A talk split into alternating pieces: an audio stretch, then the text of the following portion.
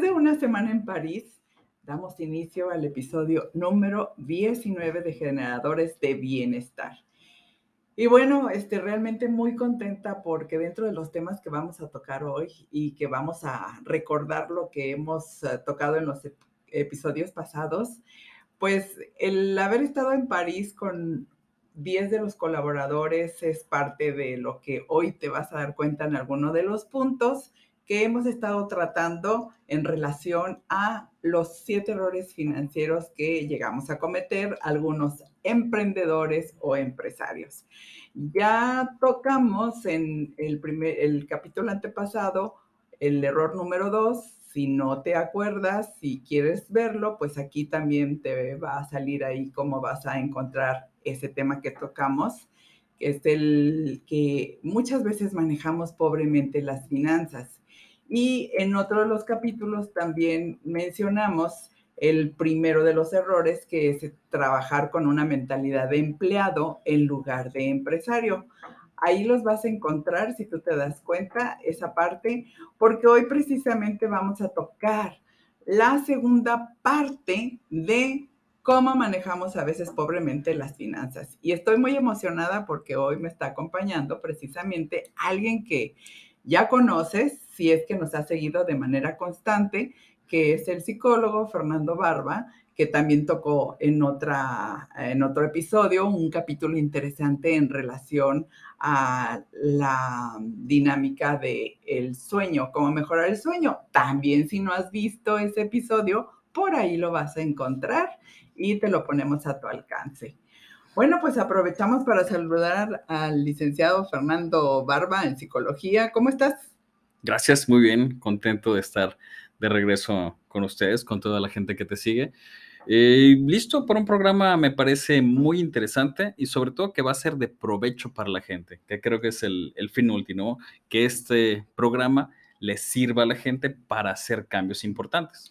Pues sí, porque definitivamente yo he estado haciendo cambios y luego me doy cuenta que me vuelvo a ir para atrás este, y tengo que estarlos retomando. Así que no sé si te pasa a ti o nos pasa en algunas ocasiones. Entonces, pues es interesante. Bueno, pues retomando lo que nuestro coach, el doctor Camilo Cruz, decía en relación a manejar pobremente las finanzas, eh, hay algunos de los errores eh, siguientes que se subdividen. Ya en el anterior vimos que están el grupo de adinerados, el grupo de los que manejan financieramente bien sus finanzas y las personas que viven a través de un cheque a cheque. Bueno, pues ahorita vamos a entrar a la subdivisión en relación a los que de alguna manera, pues a veces no nos asignamos un salario. A mí me ha pasado algo así. Este, no sé, Fernando, en relación a esa parte de no asignarnos un salario, pues, ¿qué, qué opinas al respecto y qué sugerencias nos das? Fíjate que eh, del punto número dos, precisamente, de los errores que maneja el doctor Camilo, eh, se subdivide en cinco puntos. Y el segundo de esto es precisamente el no asignarse un salario. Para que tu empresa, para que tu negocio pueda ser rentable, sea autosustentable, precisamente tienes que contemplar el sueldo, la nómina de todas las personas que trabajan dentro de.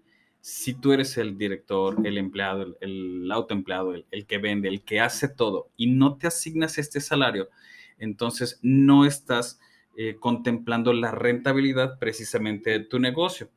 Es importante porque va a llegar un momento en el que tú tengas que salir de esa empresa para generar más dinero y si no está contemplada esta parte, le falta un poquito de rentabilidad. Además de que si tú no te asignas ese salario, pues no vas a poder eh, complementar bien tus finanzas personales. Fíjate que cuando tú comentas esto, después de que estuvimos platicando previamente antes de comenzar la grabación, porque pues son varios puntos que estuvimos también de acuerdo, a mí me pasó prácticamente cuando empecé como empresaria y esto pues me gusta compartirlo porque no sé si les pasa lo mismo. Creo que uno de los errores que, que me doy cuenta que cometí es que buscaba contadores baratos. Entonces, para ahorrar disque dinero. Y yo estaba en el régimen de em, nivel ah, empresarial. pero como persona, física, con actividad, empresarial. Entonces, y bueno, este, llegaba la parte de los impuestos y todo lo que me ingresaba, pues todo era mío, ¿verdad? No hacía una, una división y aparte me daba una flojera sacar las facturas. O sea, sentía que me entretenía mucho en las gasolineras de aquí que me bajaba, pedía la factura y que me la dieran impresa y luego tenía que tocarla. Yo creo que esa parte, y nunca me asigné un salario. Es, ahora con la nueva contadora que tengo, eh, tú lo que dices es cierto, o sea, de asignar ese salario es increíble y aparte cambió totalmente mi régimen fiscal. Entonces, y realmente me lo cambió haciendo una SDRL de CB y resulta de que ahora financieramente, pues hasta yo estoy en la nómina con, con, con un salario que no estoy, bueno, no en la nómina, de hecho estoy como asimilado como un asimilado. Entonces, bueno, paulatinamente me va subiendo el sueldo, porque también si estoy con un asimilado de salario este, muy alto, pues resulta de que se van los impuestos este, más altos todavía en el asimilado de salario. Este, esa parte la he corregido de esa manera. Todavía me falta algo, ajustarme realmente a ese salario. A ese salario. ¿Qué opinas de a veces de que esa parte no me la alcanzo, no alcanzo todavía a ajustarme, porque luego como tengo el otro ingreso de la empresa, ah, bueno, pues ahora eh, me voy a asignar algo adicional, ¿verdad? Y... Tiene mucho que ver con los límites y las rutinas. Si normalmente dentro de nuestra vida eh, no podemos establecer esos límites claros y seguirlos, pues se va a ver reflejado por en, en esta parte. Si tengo un salario asignado y vivo adecuadamente a él, voy generando esa rutina. Sin embargo, si de repente tengo esa facilidad de decir, bueno, pues tengo este otro ingreso y puedo empezar a mover por aquí o por allá, nos vamos desfasando. Entonces, los límites son importantes. Específicamente en la parte financiera, nos va a ayudar a tener una cultura más saludable si establecemos y seguimos esos límites. Digo, a lo mejor no es de la noche a la mañana, sin embargo, hay que empezar a hacer esta rutina, esta revisión, este entender las finanzas. Y como dices, eh, acercarse con su contador de confianza para comprender cómo funciona la parte contable y buscar lo que mejor les convenga. Bueno, una de las cosas que sí hice en este viaje a París, y eso sí lo quiero comentártelo, pues eh, en otras ocasiones me iba realmente con las tarjetas de crédito, poco efectivo, y ya luego cargaba todas las tarjetas de crédito. Hoy me establecí una cantidad específicamente en efectivo, compré los euros precisamente antes, inclusive no me fui con la mentalidad de gastármelos todos, porque muchas veces también, sí, ya traigo esto, ya lo tengo. De hecho, ahí traigo unos que todavía voy a cambiar, ¿no? Y empecé a comprar euros desde antes, que curiosamente, pues ahí se quedaron también guardaditos. Entonces, sí me ajusté a esa parte de trabajar esos euros y la verdad me regresé con euros, hice cambios y en esa parte me sentí muy bien porque no utilicé las tarjetas de crédito para nada. Eso me gustó. Fíjate que este amarra muy bien con el tercer punto. Son siete los errores financieros. El segundo se divide en cinco puntos y el tercero es precisamente de caer en la trampa de gastar más de lo que se gana creo que muchísimas personas en México y en Latinoamérica tienen esta cultura de gastar más de lo que se gana. Ahorita los bancos dan muchísimas facilidades para sacar tarjetas de crédito, préstamos por todos lados, aplicaciones donde puedes pedir dinero. Y no se trata de eso, porque al final es un dinero que no tienes, que vas a tener que regresar y los intereses, dependiendo de dónde lo obtuviste, van a ser altísimos. Estás pagando mucho más de lo que gastaste. Fíjate que en eso tienes mucha razón porque yo anteriormente cuando iba a las tiendas departamentales, ahora voy cada vez menos a las tiendas departamentales. Llegaba y veía, bueno, por ejemplo, cuando mis hijos estaban chicos, pañales, o sea, llévese siete este, y pague cinco. Entonces realmente no ocupaba los cinco, ocupaba tres. Entonces caí en la trampa de comprar los siete, de pagar los cinco, porque estaba aprovechando las ofertas, ese tipo de ofertas. Entonces, y son ganchos comerciales que cada fin de semana están saliendo. Hoy otra parte que me ha ayudado es precisamente este, pedir a domicilio este, lo que realmente necesito después de hacer una lista.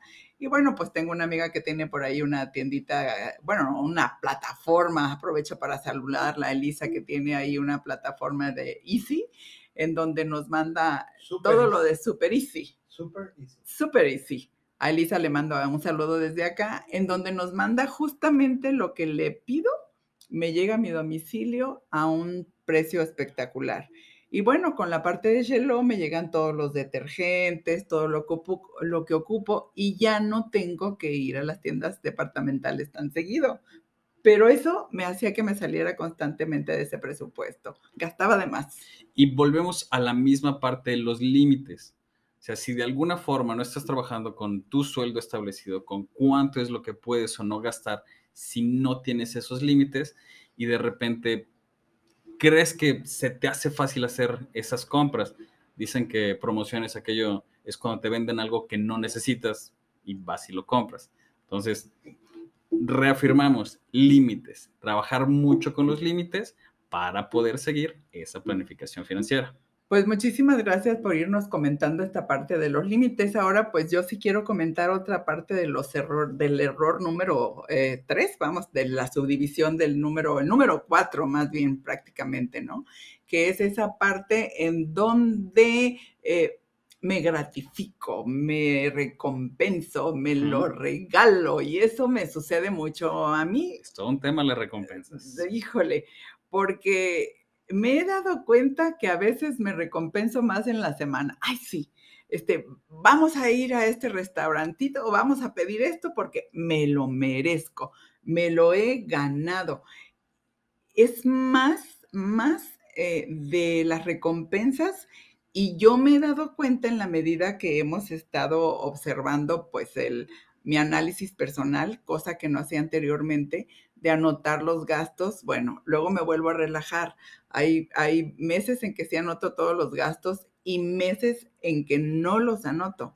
Entonces, ¿qué recomendación este, podemos utilizar adicional a esa parte de no recompensarnos tanto. ¿Por, ¿Por qué crees que nos recompensamos? ¿Qué nos pasa en el cerebro internamente aquí? La realidad es que a, todas las personas nos gusta esa parte de la gratificación, de la recompensa.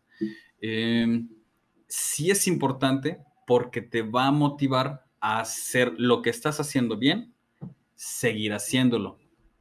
¿Qué sucede? Si, por ejemplo, en el mes tú te recompensaste cuatro, cinco o seis veces, pues estás dándote a lo mejor una gratificación más allá de lo que en realidad deberías.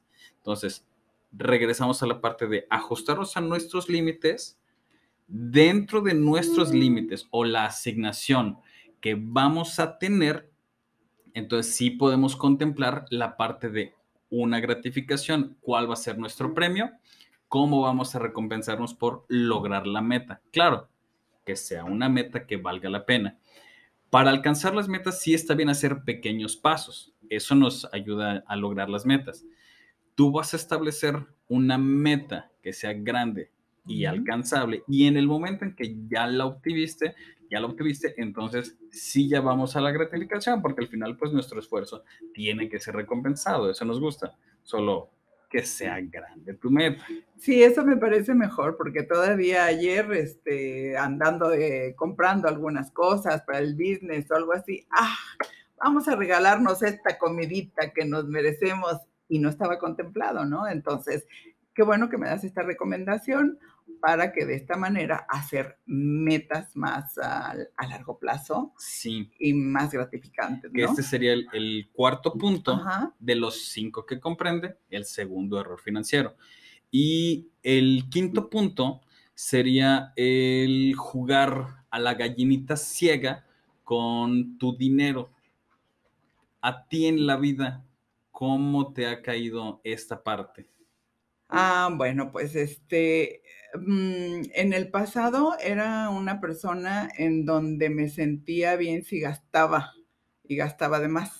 Entonces, por ejemplo, cuando yo sentía que estaba pasando algún problema financiero, eh, para mí era muy fácil. Ah, en ese entonces tenía muchísimas tarjetas de crédito y entonces una manera como de gratificarme o de no querer ver lo que estaba pasando porque no hacía un análisis, no anotaba nada de que gastaba, iba a las tiendas y compraba. Es como esa compradora compulsiva en donde yo me sentía muy bien si compraba, compraba porque yo creía, bueno, de hecho, tengo una capacidad este, para vender y yo misma me decía, mm, al cabo lo resuelvo, este, y la semana siguiente voy a vender tanto y luego ya voy a pagar lo que sea.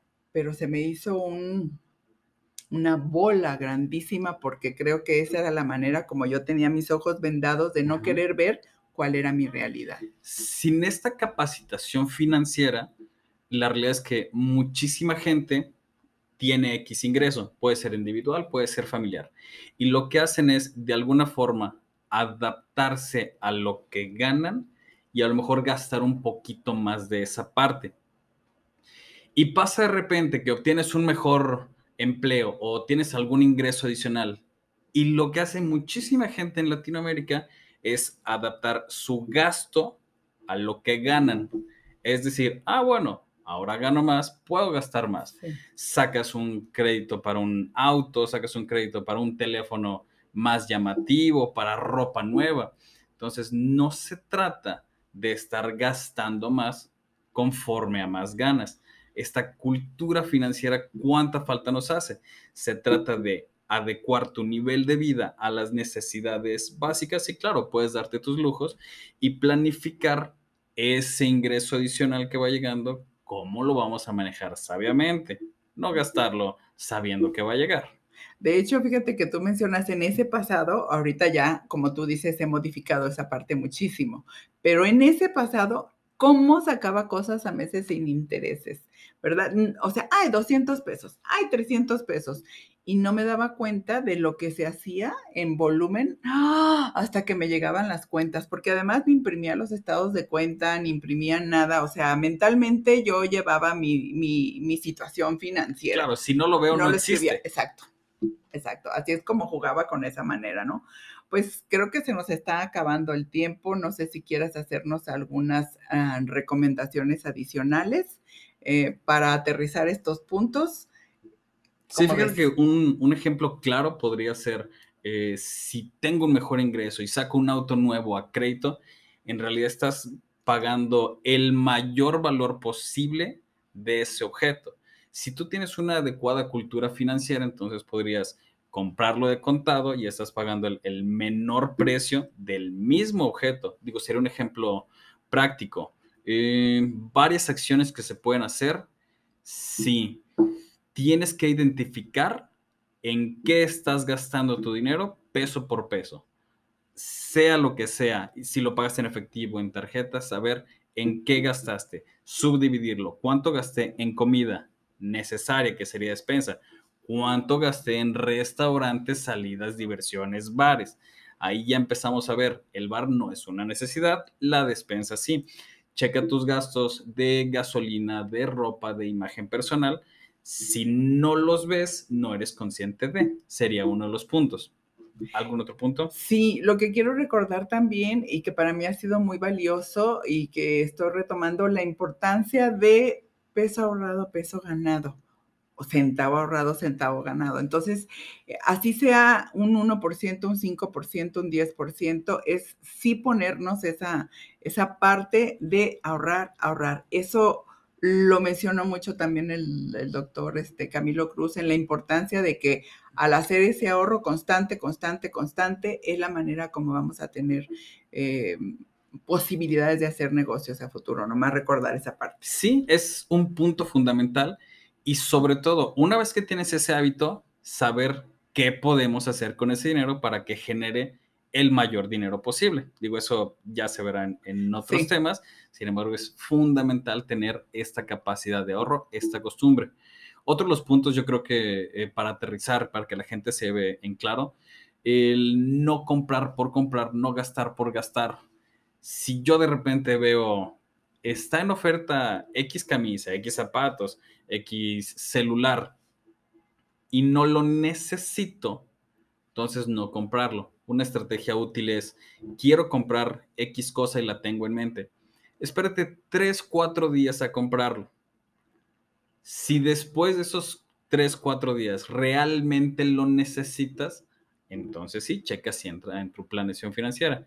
Si no, a lo mejor nada más era una calentura, una ansia de querer comprarlo.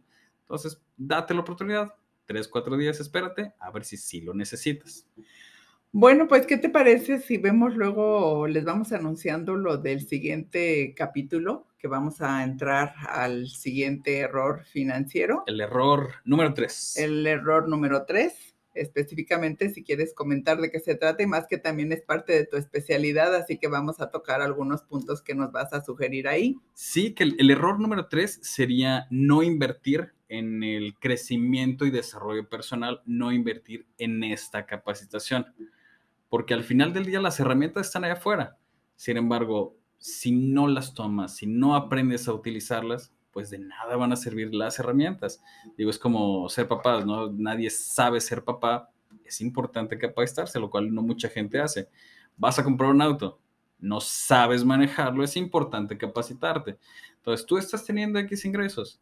Si no te capacitas, pues no lo vas a manejar adecuadamente. Claro, hay que exprimir bien el error número 3 para que se pueda aterrizar y la gente se lleve esos aprendizajes útiles. Bueno, pues entonces con esto estamos terminando este episodio. Queremos agradecer a todos nuestros seguidores esa parte de dar like, de compartir, de los comentarios. Y bueno, te esperamos en el próximo episodio también para que te puedas llevar más detalladamente lo que viene siendo lo que nos acaba de comentar el licenciado psicólogo Fernando Barba. Pues soy Rosana Aguirre, compártelo por favor, a más de alguien le puede servir y nos vemos en el próximo.